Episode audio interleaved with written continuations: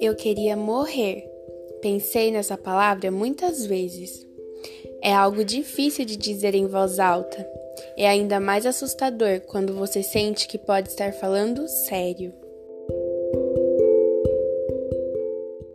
O suicídio é visto como um ato de morte que, de forma direta e indireta, é praticado pela própria vítima. Na tentativa de suicídio, temos a ação de ferir a si mesmo, sem a conclusão do objetivo desejado. A idealização suicida muitas vezes nasce de um sofrimento psíquico, onde a pessoa não consegue mais lidar com a própria existência. Sabemos também que há vulnerabilidade no cotidiano, que podem aumentar o risco de suicídio.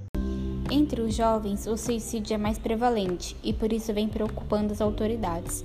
No entanto, outro indicativo que também preocupa a todos, um assunto que vamos pautar nessa discussão é a depressão. A depressão é uma doença que pode gerar condições que levam a um padrão de comportamento suicida. É uma doença que afeta milhares de pessoas e muitas não possuem diagnósticos. A depressão está ligada a mais da metade das tentativas de suicídio, muitas vezes silenciosa e não percebida pela própria pessoa família ou pessoas próximas a ela. Dentre os diagnósticos psiquiátricos associados ao suicídio, a depressão é a que mais se destaca.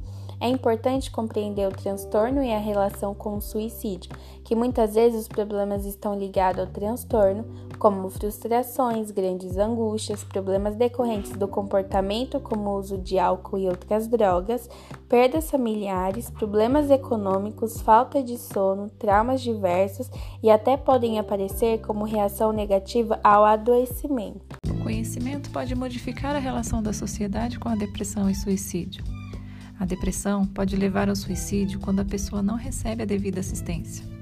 É importante lembrar que não basta se interessar pelo assunto, mas temos que nos capacitar quanto às formas de abordar uma pessoa que manifeste alteração no humor, depressão ou qualquer vestígio ligado ao suicídio.